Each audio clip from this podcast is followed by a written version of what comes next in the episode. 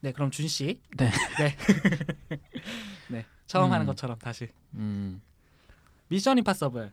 네, 미션 임파서블 폴아웃. 음. 아, 저도 좋았어요. 아, 네, 저도 재밌게 봤어요. 네, 저는 음. 이거를 처음에는 이제 best seven에 넣을까 말까 하다가 음, 저도 조금 음, 고민하긴 네. 했어요. 두 번 정도를 봤는데 음, 네. 그러니까 항상 평균 이상의 완성도긴 해요. 음, 네. 그리고 그쵸.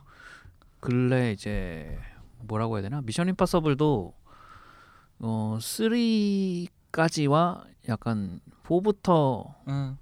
뭔가 좀 이게 좀 영화의 어떤 결이 좀 달라졌다고 해야 되나? 어, 그쵸. 음. 헐리우드 음, 여성용. 3가 이제 좀 어떻게 보면 이제 그 분기점이고 음, 음. 이제 4, 5, 6 지금이 이제 6편이었죠 이게 뭐 아마도, 6인가 7인가 네. 아무튼. 맞아요. 음. 요- 그러니까 거기서부터는 뭔가 이제 좀 그래도 인물들이나 캐- 네네. 캐릭터나 이제 하나의 서사가 좀 아, 같이 간다는 느낌이 있는 이제 시리즈물인데 그리고 점차 톰 크루즈의 스턴트 소위 네. 음. 실제 액션 네. 그거를 점점 강조하는 방향으로 사실 가고 있잖아요. 그리고 음, 제발 그게 또 국내에서 먹히죠. 제발 무사 촬영 네. 무사고 부탁합니다. 맞아요. 예. 이런 뭐 본인이 마음으로- 되게 좋아하시나 봐. 네. 뭐 젊을 때도 안 했던 거를 왜 그러게요. 음. 젊을 때는 얼굴로 먹고 살아서. 이제 몸으로. 어, 네, 그러신 것 같아. 네. 그러니까, 아무튼 음. 보험사에서 극구 반대를 네. 톰 크루즈를 가입시켜주는 보험사가 거의 없다고 하더라고요. 음. 음, 그리고 이제 뭐 많이 언급이 안 되긴 하지만 어쨌든 네. 이제 헨리 카빌도 음 같이 이번 영화에 나왔었고 음. 네네네. 뭐 여러 가지 볼거리나 이제 뭐 첩보물 액션물로서의 음. 이제 스케일이나 이런 거는 처음으로 같은 감독과 두 번 두 번 영화를 찍는 거죠. 미션 임파서블 전통으로 음. 비춰봤을 때에는 음, 네. 그 크리스토퍼 맥쿼리였나요? 음, 아마 그럴 예, 거예요. 네. 잭 리처 감독으로 만나서 되게 좋아하나 봐요. 그리고 톰 크루즈랑 음. 잘 예- 마음도 맞는 것 같고. 음.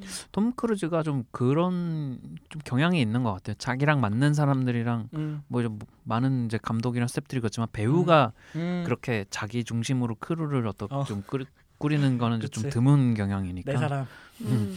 일을 주고. 음. 근데 톰 크루즈는 이제 본인이 제작자이기도 하니까 그렇죠, 어떤 그렇죠. 면에서. 예. 네. 아 그리고 좀 이거는 추가로 덧붙이자면 저 그 이번 미션에서 좀 흥미로웠던 게 제가 이걸 용, 용산 아이맥스 레이저 아이맥스로 봤거든요. 음. 네. 그 중간에 보면은 그 거의 그 필름 아이맥스 수준으로 찍은 장면이 있어요. 그 마, 마- 후반부에 그 헬리콥터 액션 그거를 보면 그러니까 영화가 이거는 노골적으로 그렇게 한 것 같은데 해상도가 달라져요. 아, 아이맥스에서. 네, 그래서 음. 갑자기 그 장면만 4K가 되거든요. 음. 그래갖고 이전 영화 그러니까 한 편의 영화에서 화면비도 달라질 뿐더러 영화의 해상도가 달라져요. 음, 그런 게 좀 있죠. 요즘 들어서 예, 좀. 근데 예. 요즘은 기- 보통은 화면비만 가지고 그러는데 이거는 아예 화면 음. 때깔도 4K로 달라져 버려서 갑자기 그 장면만 엄청 쨍하거든요. 헬리콥터를 그럼- 운전하는 장면만? 그러면 평범한 장면이 나중에 화질이 안 좋아 보이는 오 맞아요. 근데 그 다행히 그게 거의 그 마지막 액션 클라이막스여서 아. 음. 좀 덜하긴 한데 이게 되게 이상한 감정을 줘요. 음. 그리고 그러다 보니까 또 그게 액- 액션이 그톰 크루즈 그러니까 이, 이단 헌트죠. 이단 헌트가 헬리콥터에서 운전하는 거를 1인 그 조수 그 운전석을 쫙 찍는 그게 화면에 꽉 차요. 근데 그 음. 화면이 엄청 쨍하고 헬리콥터로 운전하는 장면이 나오는데 어 되게 막 긴박하고 엄청 좋은데 음. 좀 이상해요. 아 약간 그 위화감이 드는 어 거야. 위화감이 들으니까 음. 너무 쨍하니까. 음. 그리고 이전까지는 그 같은 같은 해상도가 또 아니었잖아요. 이 음. 한 편의 영화가. 음. 그러니까 화면비가 달라지는 영화들은 우리가 이미 이전부터 크리스토퍼 놀란 이후로 익숙해졌지만 음. 네. 이렇게 눈에 보일 정도로 해상도가 달라지는 영화는 저는 처음 음. 경험해가지고 약간 제가 처음으로 그 호빗 음, 프레임 high frame 네. 음, 60 프레임이었나? 네네네 48 프레임. 48 프레임 48 프레임 3D 상영을 보러 갔던 네. 날의 감정이랑 비슷한 것 같아요. 그러니까 이게 어 흔히 이제 그 24 프레임 네네 우리가 네? 영화에서 보는 네, 필름 영화 시절에 24 프레임 같은 경우도 우리가 이제 그게 프레임 수가 영화를 결정짓는 건 아닌데 음, 네. 우리는 그게 익숙하니까 거기서 맞아요. 벗어나면은 뭔가 어 영화 같지 않은데라든가 그런 이상한 감정을 느낌을 받죠. 음, 음. 음. 그런 감정을 느끼고 그래서 이게 뭐 대단한 어떤 예술적인 어떤 의도를 가지고 한 것 같지는 않아요. 그냥 이 장면은 하- 우리가 쨍하게 보여주고 싶어. 그냥 이 마음만 갖다 한것 같긴 하거든요. 음. 근데 그냥 저는 관객 입장으로 저는 또 기술에 또 관심이 좀 많다 그쵸, 보니까 예, 어, 좀 신기했어요. 아마 아 나중에는 물론 이거를 상영할 수 있는 환경 자체가 별로 없기 때문에 예. 음. 모든 장면을 4K로 찍는 거는 물론 어렵겠지만 나중에 또 이게 표준이 될 수도 있나? 왜냐면은 인피니티 워 같은 경우도 이제 거의 대부분 모든 장면이었나요? 그거를 이제 아이맥스 비율로 찍었잖아요. 음. 그런 걸 봤을 때에 조금 재밌는 저는 경험이었어요. 음. 그죠 이제 뭐 TV도 가정용 TV도 이제 그렇죠. 4K를 지원하고 뭐 이런 맞아요. 시대인데 저 이번에 음. 8K까지 또 음.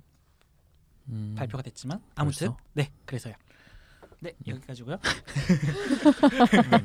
제가 하고 있던 거 맞죠? 맞아요. 아 진짜 네, 아무튼 뭐. 네, 미션? 임퍼서블 얘기는 뭐 길게 할 건 없고 음, 뭐다 네네. 아실 만한 분들은 아시니까 네네 그리고 뭐 방금 얘기했던 범블비나 덤블비. 그리고 이제 할로윈 할로윈은 이제 저는 좀 뒤늦게 집에서 봤는데 음. 예, 예. 도군이 아마 저희 방송 중에 한번 네 저는 언급을 했던 기억이 나요. 근데 흥미롭진 않았다고. 음. 별 기대를 없이 그냥 음. 그러니까 slasher 영화, 영화라는 게 뭐 뻔하잖아요. 거기 네. 기대하는 것도 뻔하고 네네.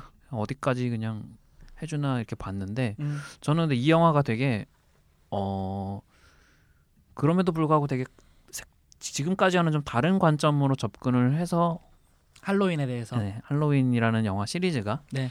그러니까 이 영화가 할로윈 시리즈가 엄청 많아요. 뭐 13일의 금요일처럼 네, 막 네. 거의 아마 한 7편, 8편 막 음. 이렇게 나왔던 걸로 제가 알고 있는데 네 네.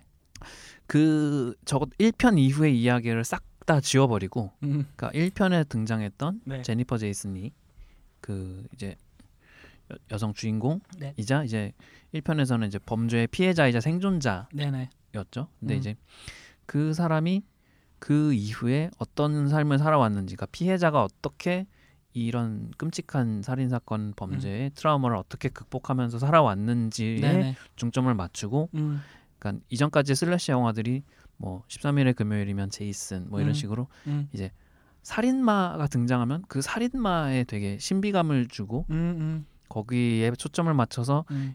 나중에 속편이 나올 때마다 이 살인마는 사실은 뭐 음. 어떻게 어떻게 해서 그랬던 그쵸. 그렇게 된 거였고 네. 이런 것들을 막 풀어내는데 되게 집중했던 장르잖아요. 음. 네네. 근데 그거 자체를 이제 부정을 하고 음. 아니야 걔는 그냥 정신병자 사이코 살인마일 뿐이야. 음. 그리고 우리는 우리는 걔에 대한 트라우마를 극복하고 음. 걔랑 맞서서 싸워야 돼라는 거에 포커스를 맞춰가지고 음. 음. 이게 같은 그런 slasher 장르 영화인데도 그러니까 좀 오버 오버해서 말하면 정말 수정주의 slasher 영화가 나온 게 아닌가 싶을 정도로 초점 자체를 이제 음. 그 얘기 되게 많이 하더라고요. 돌렸다라는 네, 거죠. 네, 음. 그 부분에 대해서는 이 영화의 완성도를 떠나서 굉장히 음. 의의가 있는 것 같아가지고 흥미로운. 음. 네, 되게 흥미로웠어요 그 음. 부분이. 그쵸. 보셨나요, 팬팬님? 할로윈? 할로윈 저는 못 봤어요. 못? 보고 음. 싶었는데 음. 음. 워낙 그 원래 할로윈 팬들이 약간 기념비적인 영화가 될 거라고 음. 해서 좀 보고 싶었는데 북미에서도 평이 못 엄청 봤어요. 좋았고 예, 흥행도 예, 예. 되게 잘 됐어요. 음. 참 신기한 나라야. 음. 그 음. 영화 안에 그 직접적으로 그런 대사가 나와요. 그 이제 뭐 사실은 그 마이클 마이어스가 뭐뭐 음. 당신의 뭐 당신의 남동생이었다면서요. 뭐 이런 식으로 이제 그 속편들에 나왔던 네, 그 음. 살인마의 아, 배? 배, 배경 네. 설정에 대한 막 네네네. 그걸 하는데 네. 주인공이 딱 잘라서 얘기를 하죠. 아 그거는 그냥 호사가들이 맛, 멋대로 음. 만들어낸 말에 지나지 않고 되게 엑스맨이 타임라인 정리하는 느낌이야. 음. 그러니까 아무튼 어, 네네네. 네 그런 악습과의 어떤 연을 그냥 단칼에 끊어버리는 음, 음. 음.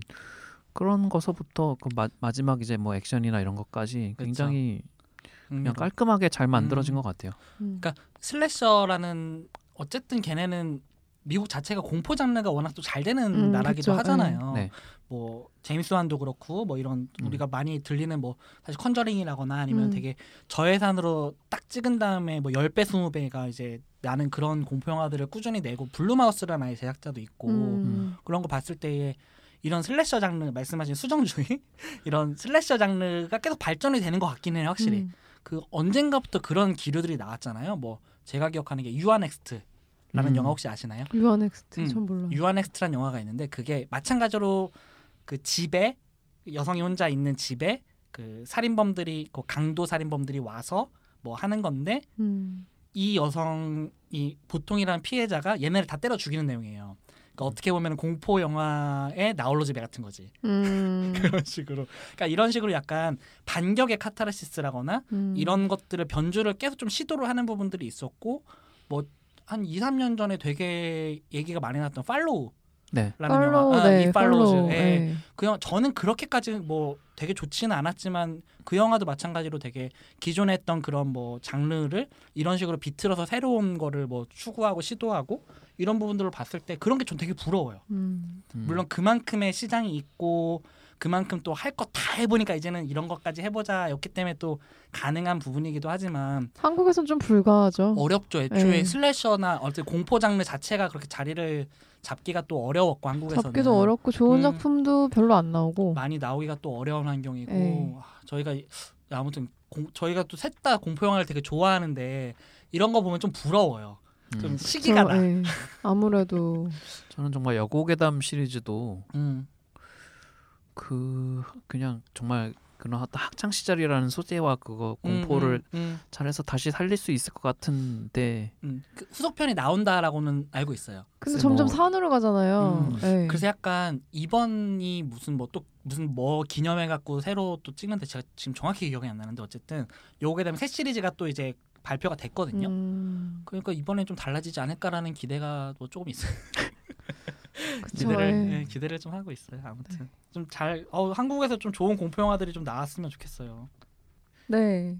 아 저는 부산국제영화제에서 봤던 영화들이 음. 아무래도 네네. 좀 연말의 마지막 영화 저한테는 마지막 영화제이기도 했고 예, 예. 그리고 이제 막 개봉을 할 예정인 영화들이 좀 있어서 음, 근데 그 중에 가장 기억에 남았던 건 벌새. 음, 네, 벌새는 전에 한번 언급하셨었죠. 네 부산 국제영화제 얘기할 때도 언급했었는데 음, 아마 네네. 그때 약간 시간이 너무 좀 오바돼서 약간 그게 좀 아쉽다고 얘기했는데 그냥 음. 그대로 개봉을 할 것 같고요. 음, 개봉일이 잡혔다고 개봉일이 아니라 개봉이 2019년에 잡혀 있다고 하는데 네네. 확실하게 나오진 않았어요. 음, 일단은. 좀 조율하고 있나 보네요. 네, 근데 음, 근래 봤던 한국 영화 중에 진짜 가장 좋았던 영화기도 하고 네네. 워낙 이제 막 그 성수대교 삼풍 이런 음. 거에 대해서 세월호는 아직 조금 이르고 그런 것. 네, 있죠. 그, 네, 음. 그런 참사들에 대해서 이제 슬슬 서사가 나오려고 하는 것 같은데 음, 그 중에 가장 좋았던 영화였고 음, 재난과 폭력을 훑고 막 되게 섬세하다고 요 영화가. 네 그리고 김세벽 배우가 여기서 나오는데 네네. 영화 자체 분위기랑 되게 잘 어울리고 음, 워낙 이 벌새를 본 사람들은 벌새를 싫어하는 분들은 한 번도 못 봤어요. 음. 네, 다들 호평이고 저도 얘기를 진짜 많이 들었어요. 네, 근데 개봉해서 흥행 성적을 낼 수 있을진 잘 모르겠지만 영화 자체가 그렇게 막 재밌거나 그러진 않고 좀 시사하는 바가 좀 많은 영화라다 보니까 일단 무겁 죠 네. 소재가 그쵸 성수대교 그러니까 가벼운 재미를 주는 영화는 아니다라는 말씀이신 거죠. 네네네. 음, 근데 청소년들을 대상으로 한 그러니까 청소년이 화자가 되는 영화인데 음, 그거 치고는 되게 되게 매끄러웠어요. 원래는 음. 막 약간 자아 찾기 뭐 일탈 약간 이렇게 흘러가기 쉬운데 그렇죠, 그렇죠. 네. 괜찮았었고 많이 궁금해요. 이- 얼마 전에 또 서울 독립영화제에서 네. 이 영화 계속 매진이어가지고 네, 못 그쵸. 봤어요. 저도. 맞아요, 맞아요. 네, 워낙 인기가 많고 개봉한다고 하니까 개봉 네. 때도 좀 그렇게 매진이 되면 좋겠네요. 네, 네, 네, 음. 그쵸. 그리고요. 그리고 역시 부산국제영화제에서 봤던 네. 인도 영화, 예, 산주라고 네. 이것도 지난번에 얘기 한번 한 것 같아요. 그 세월간의 라지쿠마르이라는 신작이고 네네. 이 영화가 2019년 내에 개봉 사를 찾았다고 저는 들었는데 한국에서 한국에. 예, 예, 한국에서 음, 어떻게 될지 잘 모르겠어요. 인도 음. 영화가 워낙 많이 개봉 잡, 잡혔다가 엎어지고 해서 아, 음, 그래서 세월간이 영화 재밌게 보신 분들은 아마 좋아하실 영화일 것 음. 같고 조금 더 무겁고 약간 네네. 기존 영화 세월간이라든가 PK라거나 하는 게 조금 더 가벼운 톤이라거나 좀 더 쉽게 접근할 수 있는 그런 종류의 영화로 저는 기억을 하거든요. 네네네 이거는 되게 방, 방대한 영화? 네 맞아요 대, 대서사시? 대선하시 맞아요 한 배우의 연대기 수준이어서 음, 네. 네네 네.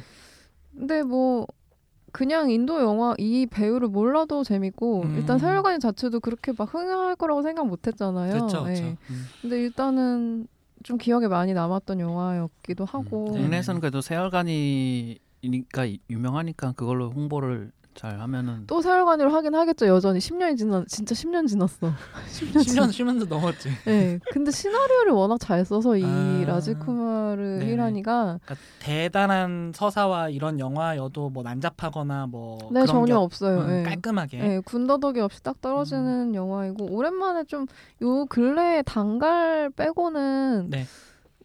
한 해에 막 블랙이나 청혼이나 이런 영화가 좀 많이 개봉했던 적이 있었는데 그쵸, 2000, 그쵸. 2009년, 2010년? 음, 음. 그런 시기가 잠깐 왔다 네, 갔죠. 근데 음. 요즘에는 많이 없어서 좀 단갈이 작년에 좀 흥행했으니까 그걸 좀 음. 필두로 그러게요. 영화들이 좀 많이 개봉했으면 좋겠고요. 음, 네. 네. 그리고요.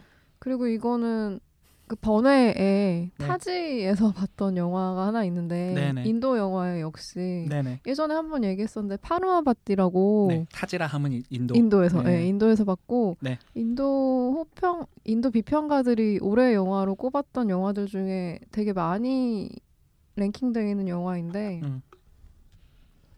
그 총 제작비가 320억 네 들었던 그러니까 그 인 옷으로 많이 들었다는 그네 영화인가요? 맞아요 네. 그 인도에 네. 아, 인도 하면 떠오르는 그 휘황찬란한 것들과 음. 온갖 문화와 네네네. 그런 것들이 다 집대성되어 있는 파르마바띠라는 영화인데 네네. 넷플릭스에 들어올 거란 얘기가 있지만 이 영화를 싫어하는 그 종교주의자들이 그걸 되게 음. 여전히 반대하고 있다고 해요. 음. 예, 그래서 인도 넷플릭스는 조금 이따 풀릴 것 같고 국내 한국 넷플릭스는 어떻게 될지 잘 모르겠어요. 음. 그러게요. 음. 이게 좀 기억에 남았는데 음. 개봉을 국내에서 할 수 있을 것 같진 않아요. 워낙 판권이 좀 세고 어... 들었던 비용이 그 있고 하니까 비용이 마- 비용이 있고 그만큼 물론 배를 뽑긴 했, 뽑긴 했지만 인도 내에서. 네. 음. 근데 이게 3시간이 넘어서 이대로 개봉할 수 있을지도 사실 세월간이도 되게 많이 잘라가지고 나중에 무삭제로 새로 그쵸 개봉했었거든요. 그쵸. 네. 네. 확장판. 네, 확장판. 네네. 그렇습니다. 그리고 음. 추가로 더 얘기하고 싶은 건 보헤미안 랩소디. 음. 네. 개봉작 중에서 네, 아무도 랭킹 안 하셨죠, 이거는. 보지도 아, 안 보셨구나. 안안 봤어요. 아, 둘 다 안 봤어요. 안 봤어. 두둥. 안 봤어. 안 봤어. 아니, 어쩌, 어느- 어쩌다 어쩌다 어느 지점에서 이, 이상 지나가니까. 음, 좀 이걸 나 굳이 봐야 되나 아, 싶은 네. 그러니까 너무 많이 들어서 본것 같은 영화 있잖아요. 네, 아, 그거 안 봐도 그냥 대충 아는. 본것 같은. 그러니까 물론 보면 다르겠지만 네. 너무 많이 얘기를 하니까 어쩌다 보니까 어 하다가 그냥 음. 흘러갔어. 내가 본 것처럼. 음. 제가 이 보헤미안 랩소디를 세 번을 봤는데 네네. 아 도군 준씨 몫을 제가 본 거나 다름없네요. 이게 제. 진짜 스크린X에서 보고 네, 원기옥이 완전. MX관에서 보고 네네. sing-along으로 봤어요. 네, 싱어는 어떠셨어요? 싱어롱 되게 개판이었는데 동, sing-along이 독창회 독창회? 독창에 거의 그러니까 싱어롱은 좀 관객을 잘 만나, 만나야 되는데 하더라고요. 너무 불특정 음. 다수를 같이 봐서 제 친구도 저의 독창에 오신 여러분 감사합니다. 이런 후기를 남겼더라고요. 근데 저는 MX관이 제일 좋았고 음. 스크린X는 한 번쯤 경험해보고 싶었는데 마침 네네. 보헤미안 랩소디가 음. 좀 좋다고 해서 봤는데 네네. 괜찮았어요. 근데 다 셋 다 되게 치열한 경쟁을 뚫고 예매에 성공한 영화들이어가지고. 티켓팅이었구나 말 네. 그대로. 네, 진짜. 그런 그런 치열한 경쟁을 뚫고 조용히 보다니 정말. 네, 그, 그러니까. 다들 남이 부르기를 기다리고 어. 맞아, 맞아. 근데 싱어롱은 되게 그냥 재밌게 했었는데 네네. 역시 네. 사운드가 좋았던 MX관이 네. 그래서 아직도 여, 이게 많이 흥행을 하고 있어서 맞아요. 혹시 선택한다면 MX관에서 보시는 게 좋지 아, 않을까 싶어요. 그렇죠. 음. 그렇습니다. 네. 근데 그리고 보헤미안 랩소디 개봉하면서 그 프레디 머큐리에 대해서 재조명이 이루어지면서 동시에 음. 그 인도 쪽에 대한 약간 그런 선입견들이 약간 풀리는 느낌이 들더라고요. 그러니까 인도? 프레디? 머, 네, 프레디 머큐리가 태생이 인도 쪽이거든요. 어, 그 몰랐어요. 파르시라고 어. 그 어쨌든 그쪽 태생인데 네네네.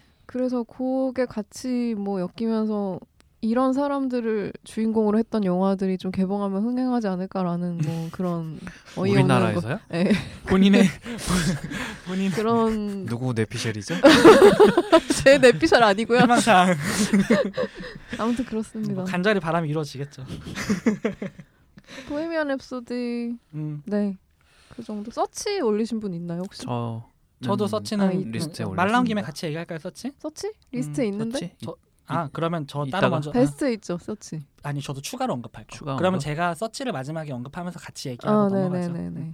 네, 그리고 저 음. 마지막으로 좀 덧붙이고 싶은 건 네. 올해 베르 톨루치 감독이 사망하고 그렇죠. 네. 그리고 인도에 좀 대 뭐라 그래야 될까 거장 인, 우리나라 임권택 같은 분이 한분 음, 돌아가셨어요 무리나라 네. 센 감독이라고 네 네. 그래서 좀 사망 소식들이 조금 있는데 음. 이게 아무래도 시대가 시대다 보니 음. 많이 지나서 그렇죠. 옛날에 좀 고전 영화의 한 가닥을 잡으신 분들이 음, 많이 이제 슬슬 돌아가게 그럴 되는 것 같아요. 시기가 또 음. 부고 소식을 많이 듣게 되죠. 네, 부고 일일이 소식. 기억은 안 나지만 음. 작년에 할리우드 쪽에도 이제 그런 그러니까 감독이 아니라 이제 좀 음. 뭐 촬영이나 뭐 아, 여러 가지 네, 편집 맞아요. 분야에 있던 분들 네. 부고 소식이 많이 음. 그쵸. 올라오긴 했어요. 음. 스탠리도 사망했잖아요. 음. 네. 음. 음 맞아요. 그건 좀 컸죠 여기저기서. 음. 네네네. 특히나 지금 마블이 절정인 시기에 이제 그렇죠. 음, 그러다 보니까 스탠리 사망도 많이 주목을 받았고 그렇죠. 그렇습니다. 네. 네. 음, 그 정도? 그러면 저, 전 1월에 좀 많은데 좀 추려야겠다. 저는 저도 리스트에 아쉽게 들어가지 못했지만 인상적인 영화들을 위주로 좀 얘기를 해볼게요. 어, 그러고 보니까 팬팬님이 의외로 비- 디트로이트 얘기를 안 하셨네요. 디트로이트 음, 잠깐만요. 제가 디트로이트 음, 베스트로 안 뽑았나? 리스트에 넣지 않았어요? 아, 리- 아예 베스트에 넣으셨나? 아 디트로이트 얘기를 해야겠어요.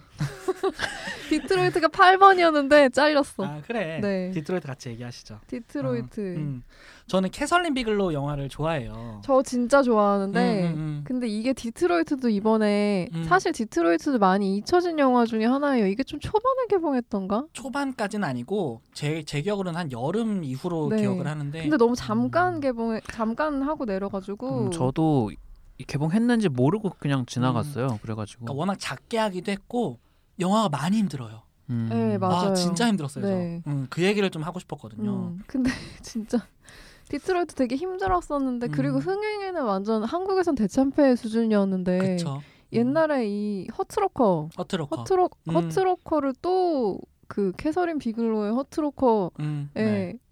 뭐 몇 번째 작품 막 이렇게 하면서 폭풍 또- 속으로가 아닌 게 어디예요?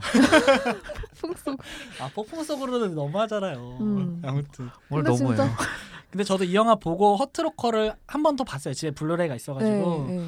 아 근데 진짜 저는 캐설린 비글로우가 제로 다크 서티도 그렇고 이 전작이 제로 다크 서티였잖아요. 네네네. 그 빈라덴 잡는 얘기.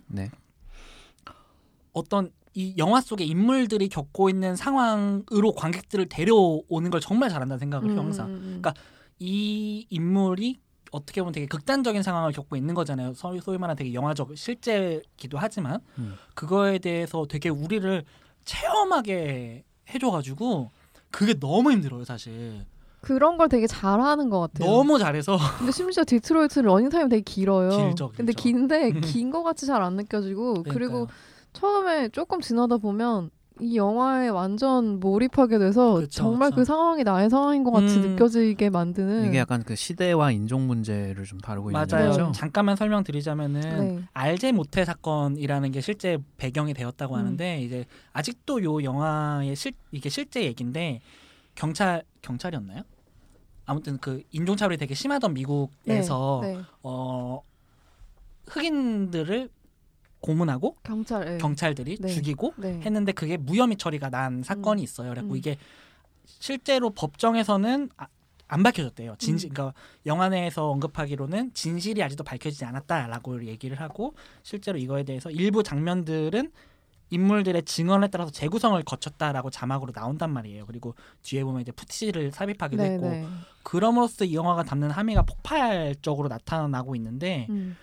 저는 그 약간 캐설린 비글로우가 허트로커도 그 이라크 전쟁에 대한 얘기고 제로 다크 서티도 빈라덴에 대한 그, 그 암살 작전에 대한 얘기고 디트로이트도 미국의 어떤 되게 어두운 역사에 대한 얘기잖아요. 맞아요. 근데 이 감독이 잘하는 거는 장르적으로 아까 말씀해드렸던 것처럼 관객들을 체험하게 하는 그것인데 그거랑 겹쳐지니까 우리를 그 역사의 한 가운데다 음. 갖다 준단 말이에요. 그리고 영화 되게 음. 밤중에 일어나는 일이기 때문에 어, 되게 맞아요. 어둡고 어둡고 잘 안 보이는데 그 잘 안 보이는 와중에 어떤 빛을 향해 달려가면 그 빛이 음, 음. 자, 좋은 게 아니라 그거 거기서도 또 이상한 사건 일어나고 또 그. 빛을 피해서 도망가야 되고 그게 계속 음. 이어져요. 근데 되게 답답하고 그래서 전 이거 보고 네. 너무 감정적으로 힘들어서 제대로 말을 좀 못했던 기억이 네. 나거든요. 좀, 좀 약간 현기증이 날 정도로 좀 힘들었어요. 영화가. 근데 위- 이 음. 영화에서 가장 인상 깊었던 장면은 그 음. 흑인 그 모텔 안에 있는 사람들 세워놓고 네네.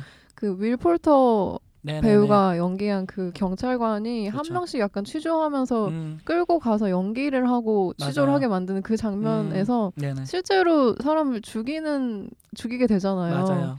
근데 그거의 긴장이 아, 네, 그 윌폴터라는 배우가 국내에는 많이 안 알려진 걸로 알고 있는데 네. 그 클로즈업 씬에서 정말 그 약간 음, 그 자책감과 약간 음. 흥분됨과 뭐 피를 봐서 흥분된 그런 음. 모든 것들을 되게 잘 표현하더라고요. 그 얼굴 연기 하나로. 너무 잘하는 배우죠 네. 일벌터. 그래서 진짜 음. 되게 인상적이었고 그리고 이 영화의 마지막에서 그 주인공이 그러니까 엔딩 씬이 되게 인상적이었는데 네네. 아 이거 어떻게 말로 설명하기가 약간 어렵네요. 어, 좀 이게 씬은. 어, 어려운 게 그러니까 결국에는 체험하는 영화여가지고 네 맞아요. 아, 네. 너무 그래서 좀 힘 힘든 게 배가 돼요. 근데 힘들어서 약간 음. 집에서 보긴 좀 어려울 것 어려울 같고 거야. 극장에서는 어. 봐야 좀 집중이 될 그러니까요. 만한. 그리고 그게 이 영화가 또 노리는 바기도 하고 네 네. 아, 그래서 이걸 좀 극장에서 많이 좀 봤었으면 하는 아쉬움이 좀 있는데 음. 너무 힘들어서 사실 추천하기 좀 힘들기는 음. 해요 사실. 음.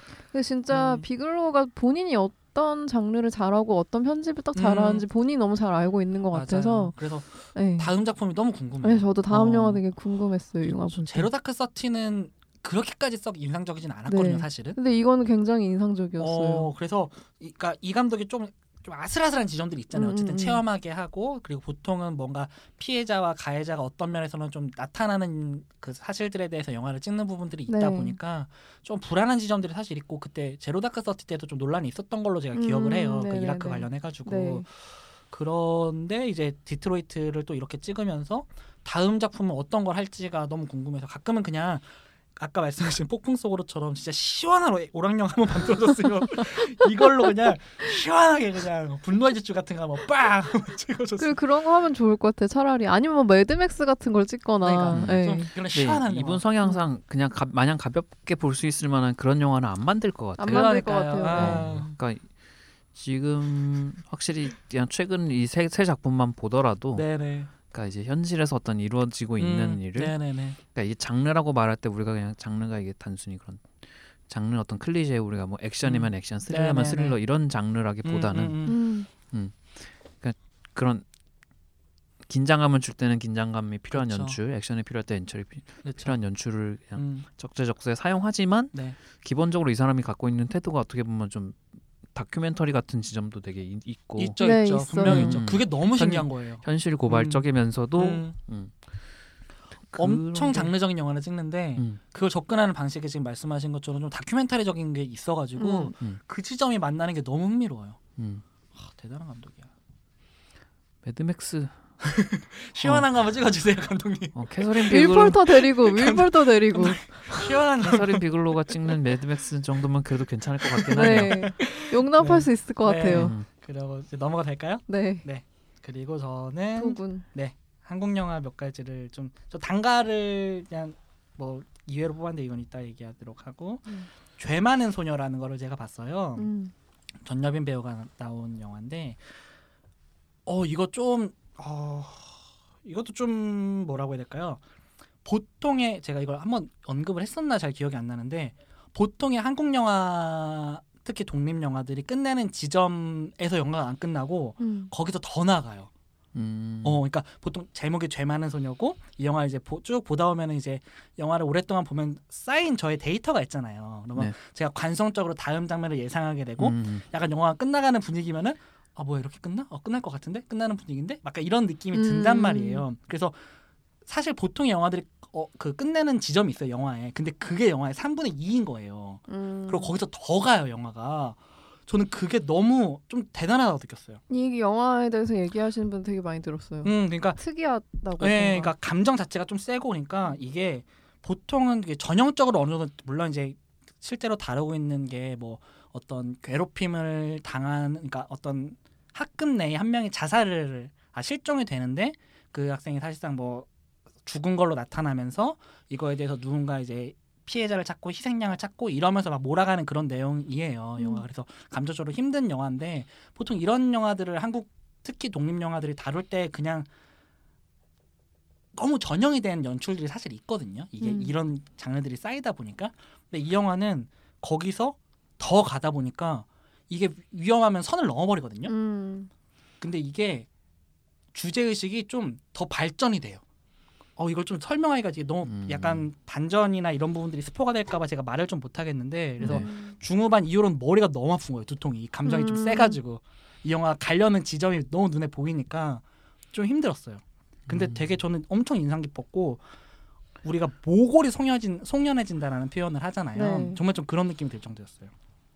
영화 포스터 자체도 음. 그렇게 뭔가 되게 힘들 것 같아요. 힘들 그쵸, 것 그쵸. 같은 느낌이고. 전여면 배우가 연기를 엄청 잘하고 음. 아 근데 이제 후반부에 이제 담임 교사와 학생 그 여, 여자 고등학생의 에피소드가 있는데 그게 진짜 별로예요. 그 에피소드 자체가. 음. 그러니까 좀 별로인 최근에 좀 스쿨미투나 이런 게 계속 나오고 네, 있는 네. 상황에서 되게 별로인 연출이 하나 있단 말이에요. 그래서 그게 너무 너무 별로였는데 나중에 이제 영화제가 끝나고 이제 개봉을 하고 나서 감독이 이거에 대해서 언급을 했다고는 하더라고요. 음. 그때 당시엔 자기가 뭐 그런 걸 잘 몰랐고 음. 만약에 지금이었으면 그렇게 찍지는 않았을 거다라고 얘기는 했다고는 하는데 뭐 비판받을 지점은 어쨌든 여전하고 음. 그리고 영화를 봤을 때에 또 그거를 덜어 드러낼 수는 또 없기는 해요 연출의 음. 흐름상 그렇기 때문에 이제 음. 비판을 많이 받아야 된다고 생각을 하는데 그런 부분들이 조금 불안하고 별로인 지점들이 있어서 제가 세븐에 못 넣은 건 있어요. 음. 음. 근데 영화 자체가 주는 어떤 그런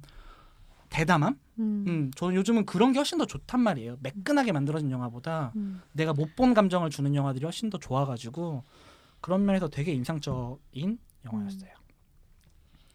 그리고 풀잎들, 풀잎들, 홍상수의 네. 풀잎들. 전 아직도 이걸 못 보고 네, 있어요. 홍상수의 풀잎들. 풀잎들. 네, 오늘 제가 클레어의 카메라를 보고 왔는데 그 영화는 뭐 그냥 그랬고 김혜리 기자 그게 훨씬 더 좋- 본인은 그게 더 좋다고 하셔서 저는 그거를 봤는데 저는 네. 풀잎들이 더 좋았어요 개인적으로는 음. 아무튼 그래서 조금 시- 이 영화도 되게 신기했어요 그러니까 제목들처럼 그냥 길에 그냥 아무나 나- 아무렇게나 나 있는 풀잎들 같은 개인의 어떤 소소한 영화란 말이에요 이거 보신 분 없으시죠 아무도 네. 음. 없어요. 네. 이 영화 좀 그렇구나. 되게 흥미로워요 그러니까 음. 제가 처음 그러니까 홍상수 영화를 요즘은 거의 못 보기는 하는데 음. 저안 본 지 진짜 오래됐어요. 예 저도 그러다가 다- 다들 너무 좋다고 해서 봤는데 되게 좋았어요 음. 그러니까 좀 이상하게 좋았어요 여기도 김세병 나오지 않나요? 예 나와요 음. 김세혁 배우가 나오고 음. 그네 그렇고 북촌 방향 봤을 때 느낌을 좀 받았어요 아, 음, 아. 영화도 흑백이기도 하고 네. 그러니까 그게 어떤 맥락이냐면 이제 하하하 이후로 홍상수의 테마와 좀 톤이 전 달라졌다고 좀 느꼈거든요 음. 그 북촌 방향이라는 것 자체가 이 감독이 기존에 계속 하던 그 홍상수 스타일이라는 그 연출이 있잖아요. 음. 근데 저는 이 감독이 어쨌든 되게 대단하다고 느끼는 게 그 같은 스타일 안에서 테마가 계속 변주가 되는데 그거를 그 본인의 스타일을 고수하면서 만들어낸다는 게 너무 신기했거든요. 음. 그래서 뭐 북촌 방향이라든가 오키의 영화, 뭐 바람의 언덕 이런 것들을 보면 이 감독이 시간에 대해서 되게 천착한다는 느낌을 받았어요. 저는 그 음. 테마가 되게 좋았는데 음. 그 이후로 나타난 영화들에 대해서 좀 못 보다가 플립들을 봤는데 이번에는 좀 관찰하는 영화였단 말이에요. 음. 주위에 관찰을 하고 그걸 들여다보고 이 인물들의 정말 플립들처럼 이렇게 이렇게 흩어져 있는 것들을 관찰하는 영화인데 좀 되게 신기했어요. 음. 이렇게 영화를 만들어도 되나? 음. 그때 도군도 이거 보고 와서 되게 음. 독특했다고 얘기했던 것 음, 같아요. 그러니까- 특이한 영화라고. 예, 그러니까 그냥 제가 느낀 감정이 좀 신기했어요. 음. 어, 야 영화를 이렇게도 만들 수 있구나. 그럼 내가 영화라는 어떤 테두를 너무 좁게 잡고 있나? 막 이런 좀 근본적인 음. 시네필적인 고민을 좀 음. 하게 되는 뭐 그런 거였는데 어쨌든 좀 흥미로웠어요 되게 음. 어, 많이 언급이 될 만한 영화라고 저는 되게 느꼈고 개인적으로 음. 한번 더 보고 싶기는 해요 이거는 음. 근데 결국엔 못 봤죠 음. 여전히 아직도 예 상영을 극장에 하고 있는 있어요 것 예, 같아요. 예. 인디스페이스에서 네, 1월 그러네요. 15일까지인가 하더라고요 음, 네네네. 음 아무튼 좋았어요 저는 되게 좋았고 한번 보셨으면 좋겠어요 음. 음. 그렇습니다 그리고 나머지 좀 제가 기타로 본 것들은 네. 곤사토시의 천년여우를 드디어 봤고요 음, 음. 네. 저희가 하도 뭐- 하도 뭐라 그래서 보신 거 아닌가요? 네, 재밌었어요. 괜찮게 우리 봤고. 이거 갖고 뭐라 그러진 않았죠. 이거 갖다 뭐라고 하지 그냥 말았지. 곤사토시 네. 워낙 뭐라고- 보기가 힘든 아, 영화기도 그런가? 했고. 네. 네. 그러니까 도구는 또 밀어놨다가 극장에서 보고 싶어하는 게 네, 있어요. 그런 맞아요. 마음이 근데 마침 또그 개봉 국제 애니메이션 영화제에서 또 마침 해가지고 네. 보러 갔고 네. 재- 재미 되게 아 진짜 곤사토시 그 시간을 다루는 연출이 너무 좋더라고요. 음. 음. 정말 이, 이 사람의 편집은 너무 너무 위대한 거 아까 같아요. 저는 조금 네. 그 사람들이 파프리카 나왔을 네네. 때막 파프리카 죽인다고 막 음, 대단하다고 막 그랬는데 네네네. 저는 천년 여우를 봤는데 파프리카가 음. 음. 글쎄라는 저는 음, 그러니까 좀, 좀 다른 그런- 느낌 아니에요, 두 아니? 네. 근데 연출의 어떤 그 그러니까 이 천년 여우는 시간을 다루고 있고 정말 어쨌든 시간- 이, 정말 이- 딱 시간. 정말 기가 막힌 음. 몽타주를 계속 해 나가잖아요. 맞아요. 논리가 확실하잖아요. 음. 어, 이 맞아요. 배경과 시간이 바뀌는 거에 대한 논리가 어. 확실한데 음. 그거에 기반한 현란한 연출하고 있는데 저는 음. 파프리카는 좀 더 너무 이제 그냥 이거는 꿈속이니까 이건 맞아. 무의식 속이니까라고 퉁치고 넘어가는 그냥 그쵸 그쵸. 그런 것들이 좀 많다고 음. 생각을 했었거든요. 음. 스타일은 비슷한데 그 음. 스타일이 쓰이는 목적이 다르다 보니까 음. 애초에 파프리카는 되게 연출이 비슷한 장면들이 많단 말이야. 그 어, 편집이라든가 화려하긴 이런 부분들이. 하지만 애초에 그냥 혼란과 그냥 맥락 없이 하는 부분들이 물론 있는데 그게 그 영화의 물론 특성이기도 음, 하지만 그걸 보려고 파프리카를 음, 보는 것 같아요. 그쵸 그쵸. 근데 천년녀는 정말 말씀하신 대로 정말 아다리가 딱딱딱딱 맞으면서 그게 가니까 마스터피스. 아 정말 대단하다고 느꼈어요. 음. 야 이걸 이렇게 하는구나. 음. 정말 대단한 음. 사람라는 음, 생각을 좀 해서 좀 흥미로웠어요. 그래서 네. 음 좋았고 아, 밤치기가 아, 밤치기, 밤치기 얘기 많이 하시네. 아 아니 너무 좋았거든. 정저 정가영 여러분 정가영 감독 유튜브가 있어요. 유튜브 채널에 그 얘기 되게 많이 한 것 같아요. 본인이 그분이. 찍은 단편 영화를 다 올렸단 말이에요. 음. 아 여러분 좀 보셨으면 좋겠어요. 너무, 밤치기. 너무 네, 좋아합니다. 지금. 구독하러 갑니다. 네 여러분 진짜 혀의 미래 봐주세요. 진짜 박살 나요 진짜. 혀의 미래? 혀의 미래라는 5분짜리 단편이 있거든요. 아 정말 기가 막혀요. 정가영 감독님 저 너무 좋아하고요. 이분이 하는 시나리오 작업 듣고 싶어요 수업을. 음. 아무 말 시나리오 작법이라는 수업을 하시던데 너무 보고 싶고 어쨌든 여러분 네 홍상수에 지셨으면은 정가영 감독님으로 네, 좀 힐링하셨으면 좋겠고요. 그리고 제가 그 사령온을 봤어요. 사령온 왕빙의 다 봤나요? 예어 그렇군요. 파트 1, 2, 3으로 해서 그러니까 사령호는 이제 왕빙 감독이라는 중국의 다큐멘터리를 찍는 감독인데 493분이에요 이 영화가 음, 그래서 영자원에서 제가 파트 3개를 나눠서 하루 종일 봤거든요 아침 10시부터 밤 9시까지 봤나 내가 그 왕빙 영화 틀려고 영자원이 10시에 네. 열었다는 일- 맞아요. 7시간이 넘는 거 네. 8시간 그쵸 그쵸 8시간 13분인 거죠 15분이라고 써 있네요, 왓챠에는. 그 근데 사령호는 철서구보단 짧네요. 봤어요. 전 철서구 받는 거 같거든요. 설사고가 한 9시간 하나요? 9시가 조금 넘어요. 예. 그러니까 정말 이 그러니까 왕빙이라는 사람이 추구하는 건 어쨌든 그것이잖아요. 그러니까 제가 최근에 올해 다큐를 좋은 것들을 되게 많이 봐 아, 작년이죠. 네. 다큐를 좋은 걸 정말 많이 봤는데 음. 뭐 뉴욕 라이브러리에서 그 로봇 아 이름 생각 안 나. 어쨌든 그 와이즈먼 감독의 그것도 2시간 반인가 3시간 몇 분짜리거든요. 네. 그러니까 이게 우선 우리가 러닝 타임이 길면은 좀 질색하는 게 있잖아요. 어쩔 수 없이 접근성이 낮아질 수밖에 없고. 음. 근데 그 시간을 우리가 견뎌내야 될까? 어쨌든 그 시간이 필요한 영화들이 분명히 있죠. 음. 근데 이건 좀 물론 too 과하게 음. 물론 과하기는 해서 뭐 좋은 뭐 보기 접근성 자체가 너무 심하게 떨어지기는 하지만 납득은 정말 돼요. 근데 이것도 그렇고 음. 예전에 광기가 우리를 갈라놓을 때까지라는 200 그거는 대? 대중 영화죠, 대중 영화. 네.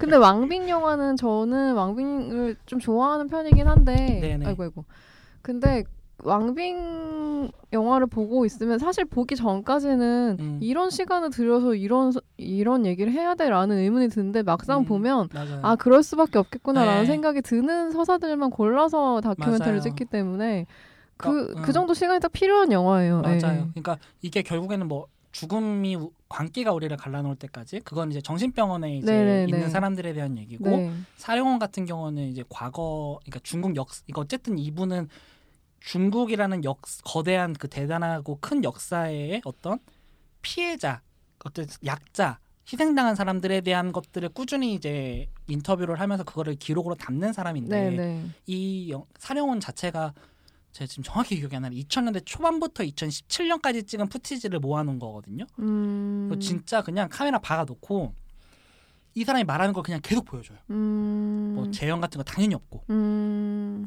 그래갖고 분명히 보다 보면 좀 내가 잘 모르는 부분이라거나 아니면은 거기에 따라 컨디션이 정말 좋을 때 봐야 돼요. 그, 그렇죠 아무래도 저도 심지어 조금씩 네. 졸면서 봤거든요. 네. 어쩔 수 없이 아침부터 네. 보다 보니까. 네. 근데 어쨌든 보다 보면 이 시간이 저한테 쌓이는 느낌은 있어요. 음. 음, 그리고 정말 정말 다양한 사람들이랑 인터뷰를 하다 보니까 이 대단한 사건에 대해서 이 증언들로 다시 조립을 한다는 느낌이 있는데 결국에는 이게 재현이 불가능하다라는 얘기를 하는 건가? 음. 라는 생각이 좀 들기도 했고 음. 어 조금 아 이런 게 필요하지 어 분명히 필요한 작업이지라는 생각을 음. 계속했어요 사실. 음. 음. 그냥 모아두는 것만에 그치지 않고 어, 어, 다르죠. 쨌든 예, 어. 그거를 배열을 푸티지가 이- 본인이 오랫동안 했 모아둔 거라고 하더라도 음, 그걸 그냥 열거하는 게 아니라 좀 많이 변형을 하고 네네. 적절하게 편집을 하기 때문에 맞아요. 왕빙이라는 이름이 지금까지 있는 거지. 그쵸, 사실 그쵸. 그냥 그게 뭐 긴 영화가 약간 유행이라고 해서 다 때려다 넣으면 본인이 인터뷰한 건 그냥 다 모아놓고 예, 500시간까지 예, 해버리면 예, 예. 의미가 없고 그런 영화들을 찍진 않아요 왕빙은 확실히. 예. 그리고 이게 조금 저는 어쨌든 그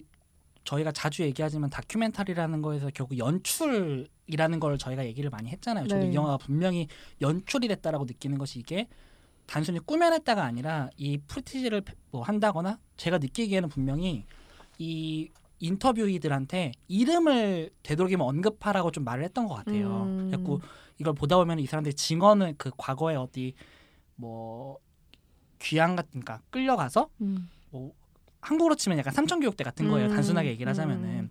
그런 거에서 강제 노동을 하다가 뭐 수- 수백 명, 수만 명이 죽은 막 이런 사건인데 음. 이거에 대해서 언급을 본인의 사연을 언급을 하면서 음. 이름을 계속 말해요. 그러니까 뭐 그때 누가 있었는데 누가 나를 도와줬고 누가 죽었고 이런 실명을 계속 언급을 한단 말이에요. 음. 그리고 영화 그 크레딧을 보면은 이름이 쫙 전부, 나오고 예. 예, 그러고 마지막에 보면은 죄송하지만 우리는 끝 정말 노력을 했지만 이 두 명의 이름은 결국엔 찾아내지 못했습니다라는 또 크레딧이 나와요. 음. 그런 거 봤을 때 사령훈이라는 것 자체가 결국엔 어떤 의식 같다라는 느낌도 들었거든요. 이 다큐 음, 자체가. 네네네. 그리고 나중에 이 다큐를 보면은 중간에 과거에 이 일이 발생했던 그 터에 가서 제사를 지내는 장면도 나와요 실제로 음, 그리고 음, 뭐 음. 그돈 같은 걸 태우면서 하는 그런 행사가 있잖아요 음. 그런 걸 하면서 죄를 지내는 건가? 라는 느낌도 사실 그들 위령제. 같은 어 맞아요 어. 음, 영화가 수 있겠네요. 이름을 또 언급을 하고 이 사람들을 또 불러내고 그리고 단순히 이 사람이 피해자 그 희생당한 사람만한테만 집중하는 게 아니라 음. 그 뒤에도 나오지만 이 사람들은 그리고 이 사람 다시 가족들에게 돌아왔고 네. 이 사- 사건으로 인해서 정말 피해 고통과 이런 걸 받은 가족들에 대해서 뭐 증언을 하고 살아남은 대단한 생존자들이다 이런 언급들을 하는 거를 봤을 때 네. 어, 정말 대단한 정말 작가다 음. 어, 정말 필요한 작업들을 하고 있다라고 생각이 들어서 음. 기회가 되면은 물론 이제 기회가 없을 것 같기는 하지만 의- 왕빙이라는 사람이 어쨌든 주- 계속 지속적으로 언급이 되고 다- 영화제 같은데 나왔을 때에 여러분들이 좀 잊지 않고 시간을 내서 봤으면 뭐 저도 그럴 것이고 영화제에서 보시는 게 제일 좋을 것 같아요. 맞아요. 다른 데서 상영하기엔 조금 볼, 어렵죠. 수, 볼 네. 수가 없죠 애초에. 네. 음. 넷플릭스에 올라온다고 하더라도 과연 내가 이걸 집에서 볼수 아, 있을 아, 것인가? 안될것 저도 같아요. 넷플릭스만 못볼 네. 것 같아요. 음. 볼 수가 없어. 그렇습니다. 그냥 좀 기억을 해주셨으면 좋겠어서 얘기를 좀 했고요. 네. 그리고 하나 그리고 둘도 봤어요. 에드워드 양. 음, 네, 네. 아 이것도 네. 정말 좋았어요. 네, 하나 그리고들 저도 음, 되게 좋아해요. 엄청 좋았어요. 이, 하, 저는 그 고령가보다 이 영화가 훨씬 좋았어요. 음. 이게 약간 음, 이, 어, 제가 시간이 더 쌓여야 좀 이해할 것 같은 그 인생의 회환이라는 게 있잖아요. 음. 그러니까 약간 지금 좀 지나서 생각해 보면은, 그러니까 제가 스무 살 때 서른 쯤에를 들었을 때는 아 정말 하, 이 세상에 이런 인생의 회한을 했는데 제가 서른을 넘고 보니까 하, 뭐 서른 뭐야 서른 살에 뭐 약간 이런 그죠? 음. 김광석도 본인이 그러니까요. 20대일 때그 어, 노래를 쓴 했잖아요. 거니까. 그리고 음. 뭐 그땐 그랬지라거나 이런 가사들이 인생을 반추하는 돌아보는 이런 음. 뭐 컨텐츠들이 있잖아요. 음. 그런 거 봤을 때 내가 그걸 어, 어떤 순간에 보고 나의 어떤 경험들이 어떠냐에 따라서 무게감이 더 클 수도 있고 아니면 아, 뭐 그런 거 같다 그래라고 되는 그런 컨텐츠들이 있잖아요. 저는 하나 그리고 둘은 조금 제가 조금 더 나이를 제 시간이나 경험이 조금 더 쌓였을 때 보면 분명히 달라질 거라는 생각을 해요. 그리고 좀 어떤 면에서 되게 어려웠거든요. 저는 이 영화가 말하거나 보여주는 어떤 그런 부분들이 그런데 그것들이 좀 묘하게 좀 울컥하게 만드는 지점들이 있었어요. 근데 그잘 모르겠어. 그 그거를. 하나 그리고 하나 음. 그리고 둘이나 비정성시 같은 음. 허우샤오샤인의 비정성시 같은 영화는 저는 좀 어린 왕자 같은 영화라고 생각하는데 어린 왕자 그 음. 동화요. 예. 네네네. 그거를 어렸을 때 한번 보고 뭐 나중에 10대 때도 한번 음, 보고 음, 또 음. 20대 때 한번 보면 다 음. 느낌이 되게 다른데 네네네. 그 어, 에드워드 양 영화가 좀 확실히 그런 면이 좀 있는 것 같아요. 네, 그래서 네, 되게 그 에드워드 형이 죽었을 때 되게 슬퍼했던 이유가 이제는 음. 다시는 그런 영화를 아. 못 보게 되니까 그쵸. 네, 그게 좀 크더라고요. 근데 하나그리고들 같은 경우도 저도 한 40대가 훨씬 넘고 음. 나서 이 영화를 또 보면 음, 어떤 느낌이 들지 되게 궁금해요. 그러니까요. 그러니까 이 영화가 담고 있는 층위들이 있잖아요. 근데 아직 내가 닿지 못하는 층위가 있다는 느낌을 계속 받았어요. 네. 아, 내가 아직 저 감정을 소화를 못하는 상태구나. 음, 음, 음. 뭔 어떤 게 있는지는 어렴풋이 보이는데 음, 그게 아직 나한테 오진 않는 거야. 음. 근데 그게 명백하게 있다라는 건 느껴지니까 아 이거는 좀 정말 거장의 영화다. 그러니까 음. 인생 거장이기도 하면서 벌써 에드워드 형이 죽은 지 12년이 지났는데. 예, 음. 근데 영화는 진짜 언제 봐도 뭔가 되게 음, 멀리 있으면서도 되게 가까운 것 어. 같은 가족 사진 같은 느낌이 좀 들어요. 맞아요, 예. 맞아요. 정말 예. 거리감이 묘하게 있- 안 잡혀요. 예, 어, 안 이상해요, 잡혀. 되게. 어, 정말 이상한 예, 영화. 근데 어떤 부분에서는 되게 따뜻하고 되게 슬프고 음, 되게 음. 먼것 같기도 하고. 그러니까요. 예. 되게 독특한 경험을 주는 감독인 것 같아요, 네, 에드워드 정- 형. 음, 그렇습니다. 그런 것들을 봤고요. 그래요. 아 너무 좀 에드워드랑 생각하니까 또 내가 좀 젖었어. 젖. 음, 저도 안- 빨리 챙겨보고 싶네요. 네. 에, 에, 넷플릭스에 올라갈 것 같진 않고. 아, 올라와도 네. 못 봐요. 아, 알아서 네, 알아서 그러니까. 찾아보겠습니다. 네. 다음 주 넷플릭스 결산으로 다시 만나요. 재밌게 들으셨으면 댓글과 하트도 함께